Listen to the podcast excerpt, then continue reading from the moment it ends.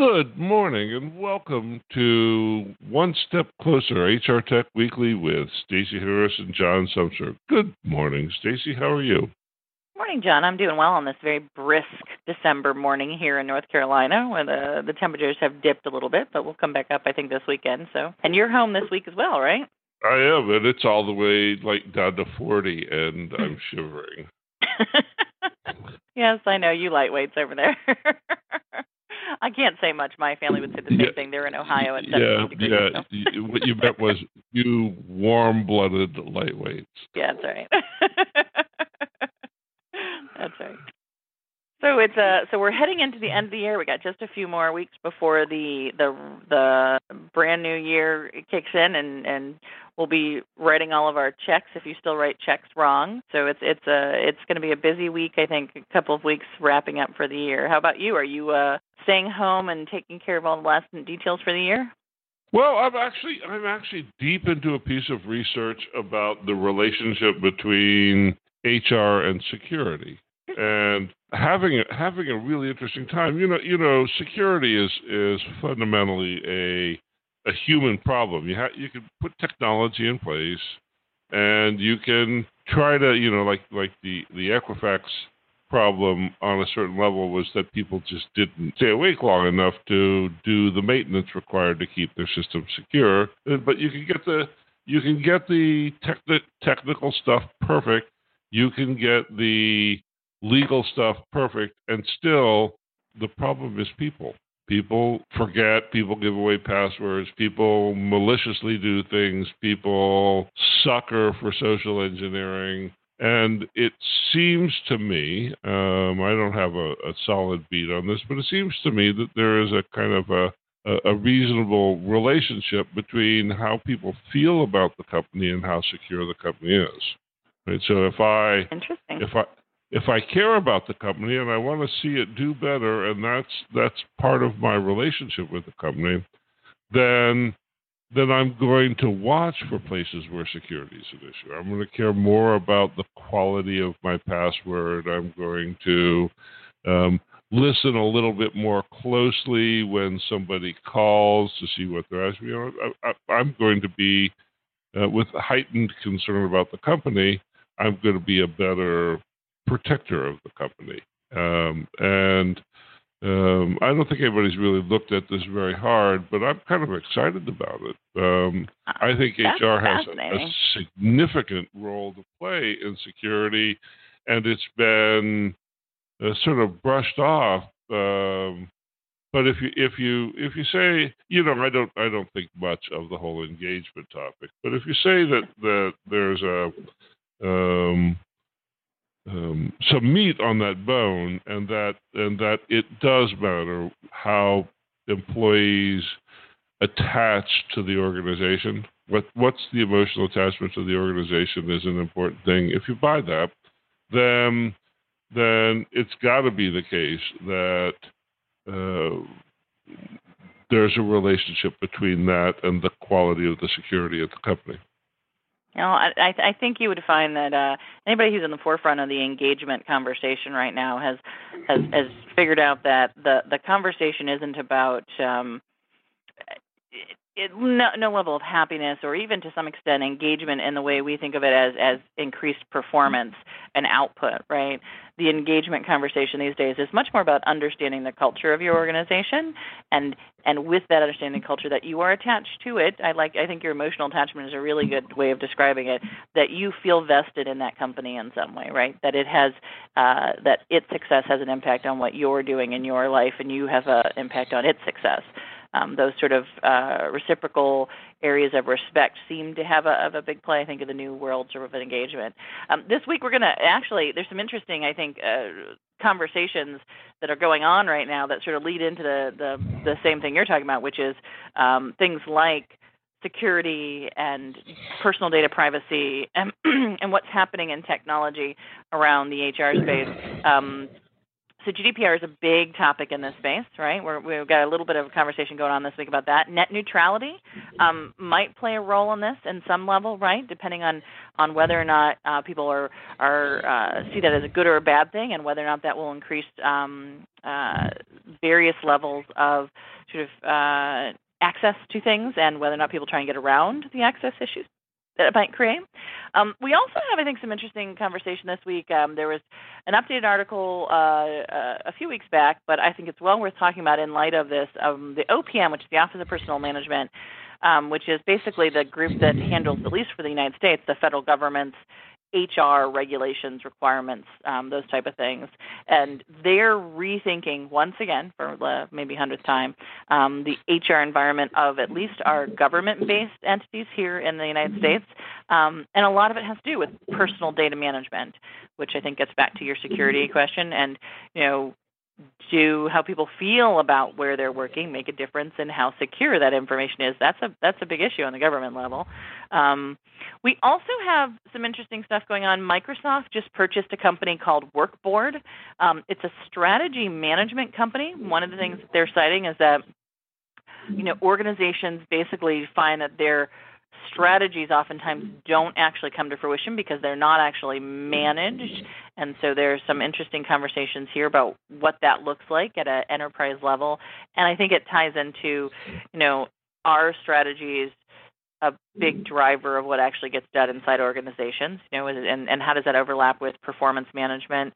Um, and then if we have a little bit of time, there's um, an interesting um, conversation going on. I, I, don't know if this plays too much into all the other things we were talking about, but I, I sort of picked up on this um, about organizations starting to look at different ways of managing the personal and the diversity conversation. Uh, one of them dealing with neurodiversity, which has to deal with um, uh, employees and people um, who are struggling with various maybe levels of autism or other things that are going on. And so uh, that was well worth maybe having a conversation. We have a little bit of time today about uh, what's happening sort of in the diversity space and expanding that conversation as well. So lots of stuff uh, going on as far as technology as a whole. Um, not, I think, some some big sort of direct things going on in HR, but I think a lot of things that might have an impact on HR. You've been doing a lot of research on the GDPR topic, John. You want to maybe talk a little bit? I mean, that that one I started talking about when I came back from my trip to the HR Tech World Congress event in Amsterdam. Big topic there that week was the week that it was passed. Um, you're getting deeper into it. Are you finding that it's going to going to have some teeth, and is it going to have an impact on HR and the personal data management um, issues we're dealing with? Well, what you hear, what you hear, it's not documented anywhere that I've that I've seen. Documented by documented, there's nobody who's saying this is policy. But what you hear is that the EU regulators are frustrated by the fact that uh, Americans all but ignored the the intent of the last round of laws in this regard, and so they've, they've strengthened the they've strengthened the requirements, and and they've added fines that can be as large as four percent of total revenue. Um, so so GDPR, GDPR um, has there are 160 different pieces of it, but but but at the top, GDPR says if you have have business operations in um, in Europe and, and, it's a little fuzzy about that. So having a sales team that visits Europe probably doesn't count, but having an office does. Um, uh, if you have an office in the EU, then the law applies to you. Um, um, and um, uh, the question is, how do you know which of the people in your system are European citizens because this is this is a law about the data associated with European citizens. Right. So the first question is how do you know if you've got a European citizen?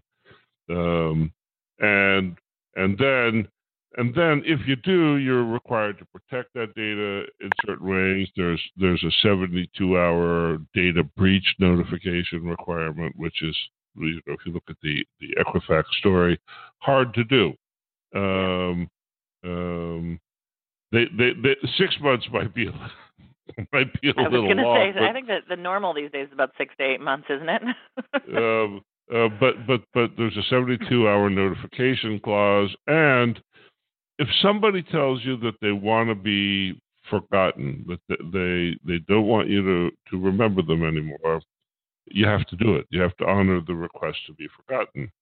And there are a bunch of interesting subsets of that request. So so the first thing is um, employees can ask to be forgotten when they leave.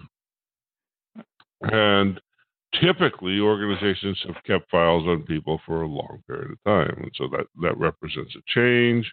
Um, it may call into question um, how you handle data about history, uh, because it used to be that you could just wait around, but now you have to have some workaround that allows you to anonymize the data so that um, when somebody's gone, they're gone.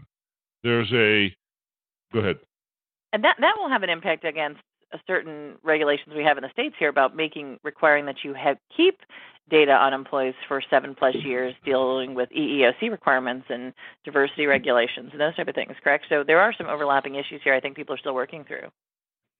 I don't think I think I think there's a whole bunch of stuff that people don't know. But what I am pretty sure, I, you know, I, I wouldn't bet my house on this, but but I'm reasonably sure that that after a short but prudent time period, May 28th is is the day when all this goes into effect. Somewhere after May 28th, probably midsummer, there'll be an enforcement action. Yeah. And there'll be there'll, and there'll probably yeah. be several enforcement actions, and the fines will be devastatingly high. Right, the the four percent of revenues is is a is a big number for any company who runs afoul of this, uh, and and the and the EU will be proving that it's serious about this stuff. Yeah. Um, and, and, and that means that you got to look at this thing because getting somebody's personal information out of all of your system and off of all of your desktops is not a non-trivial question. Yep. Right. What's ha- what's happening in in recruiting and in employee communications and in employment branding and in community outreach in general, and this is also happening in marketing, is it's increasingly the case that the tools are designed to allow the individual practitioner to be more powerful.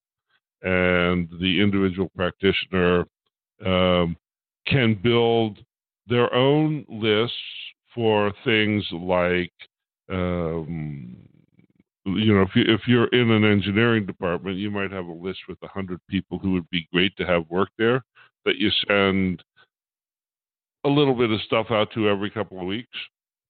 That's part of the employment branding conversation these days. Yeah. The marketing by department managers. Well, if you've got somebody from Europe on that list and they send the marketing department a note that says, please uh, forget about me, please take me off your list, there's no current way for the marketing department to even be aware of the fact that somebody in engineering has got a mailing list that's set up as the result of an HR initiative.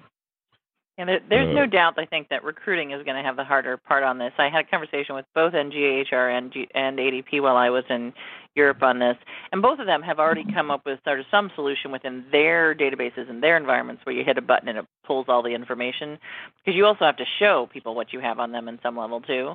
Um, but neither of them could answer the question about how do I get access to any system that's integrated but not truly a you know, right? That I don't have access to their database as they don't have access to that, and that's really all of the recruiting systems in many cases, right?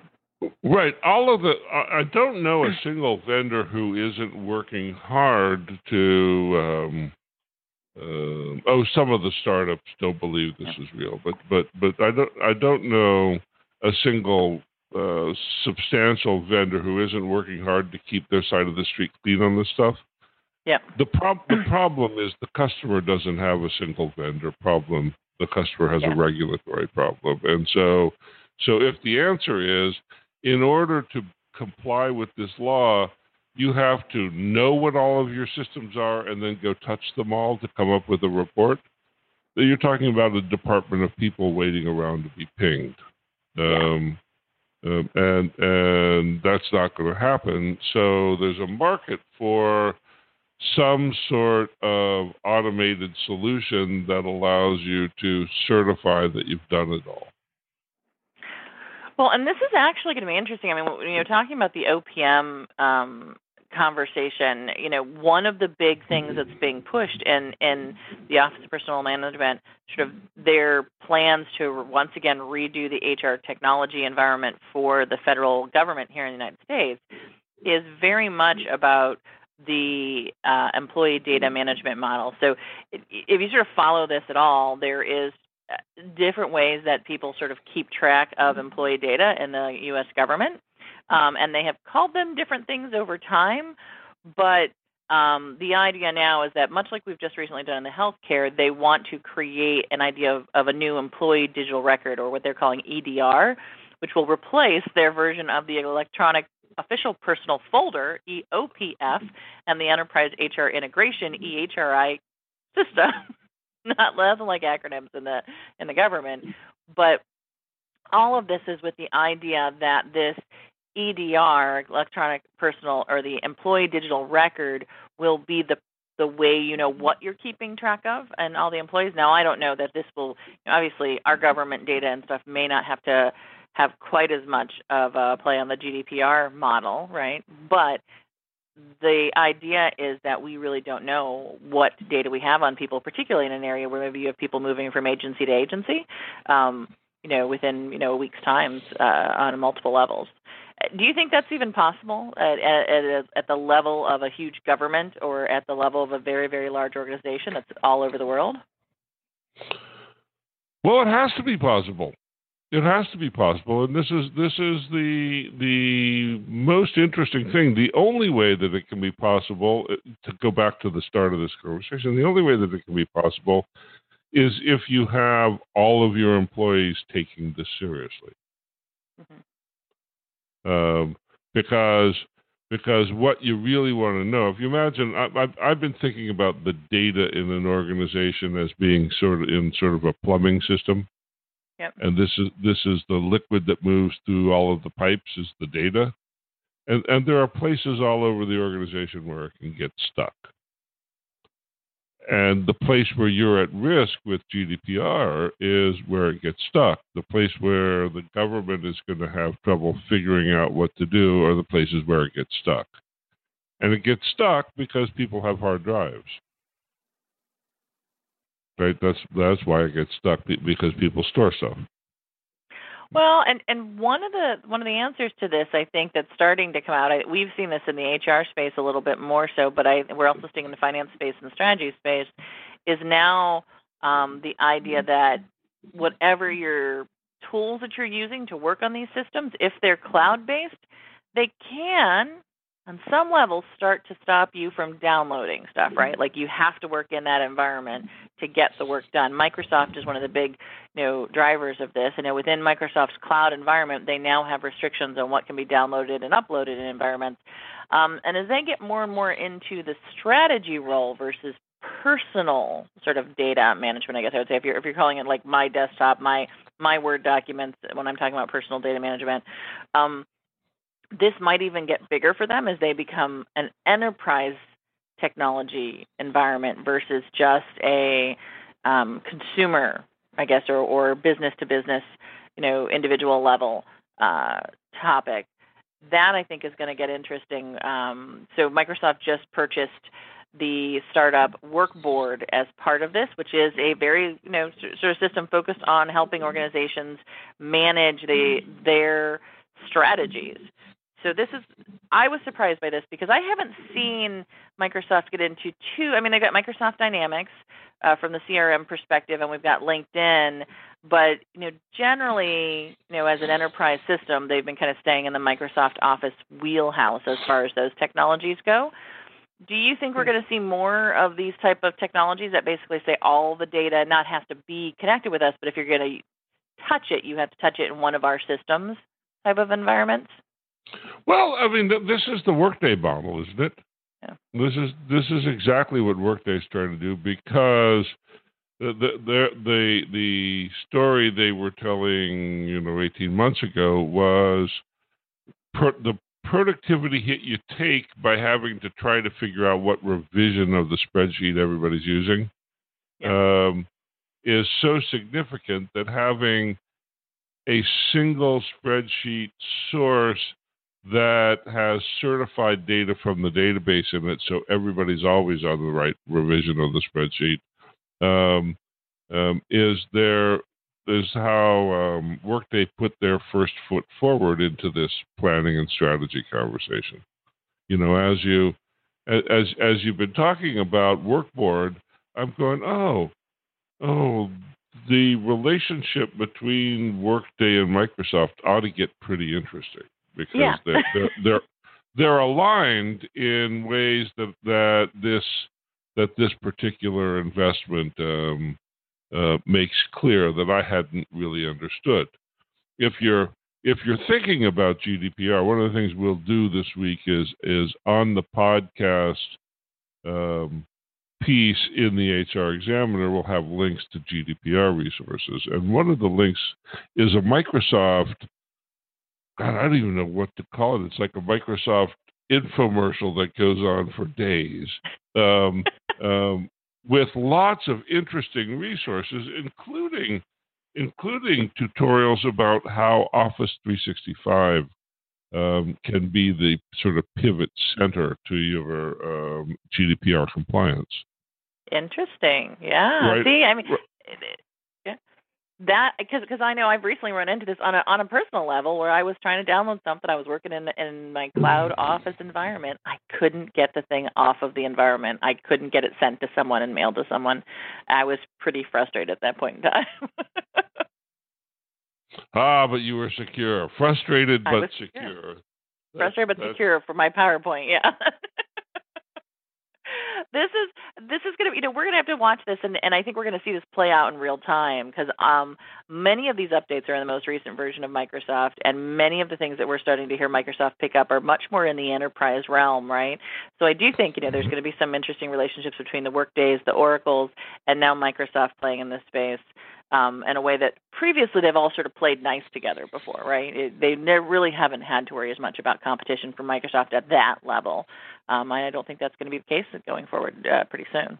Well, what if you you, you know we have uh, being being good Americans, we've sort of shrugged off the idea that regulations around the rest of the world um, actually apply to us.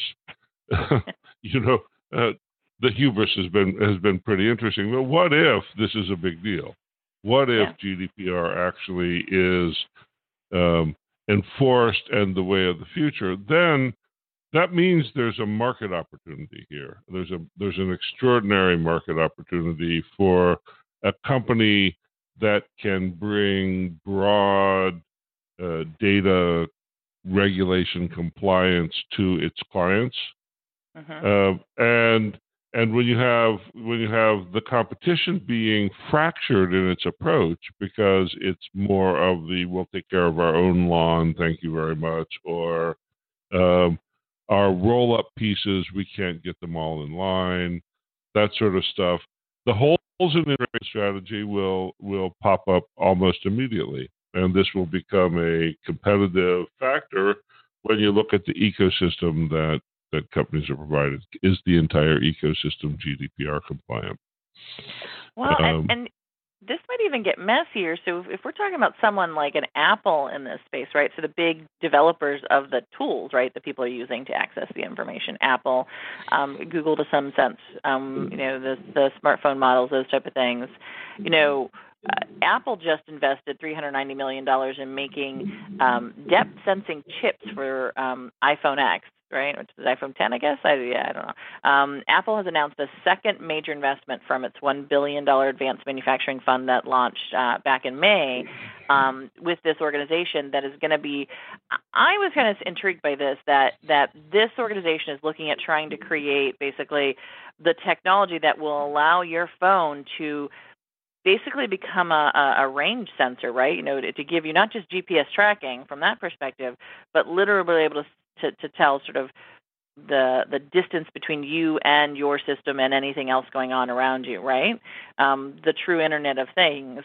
Um, this is this is pretty uh, huge, and so then the question becomes, what type of information is considered personal information, right?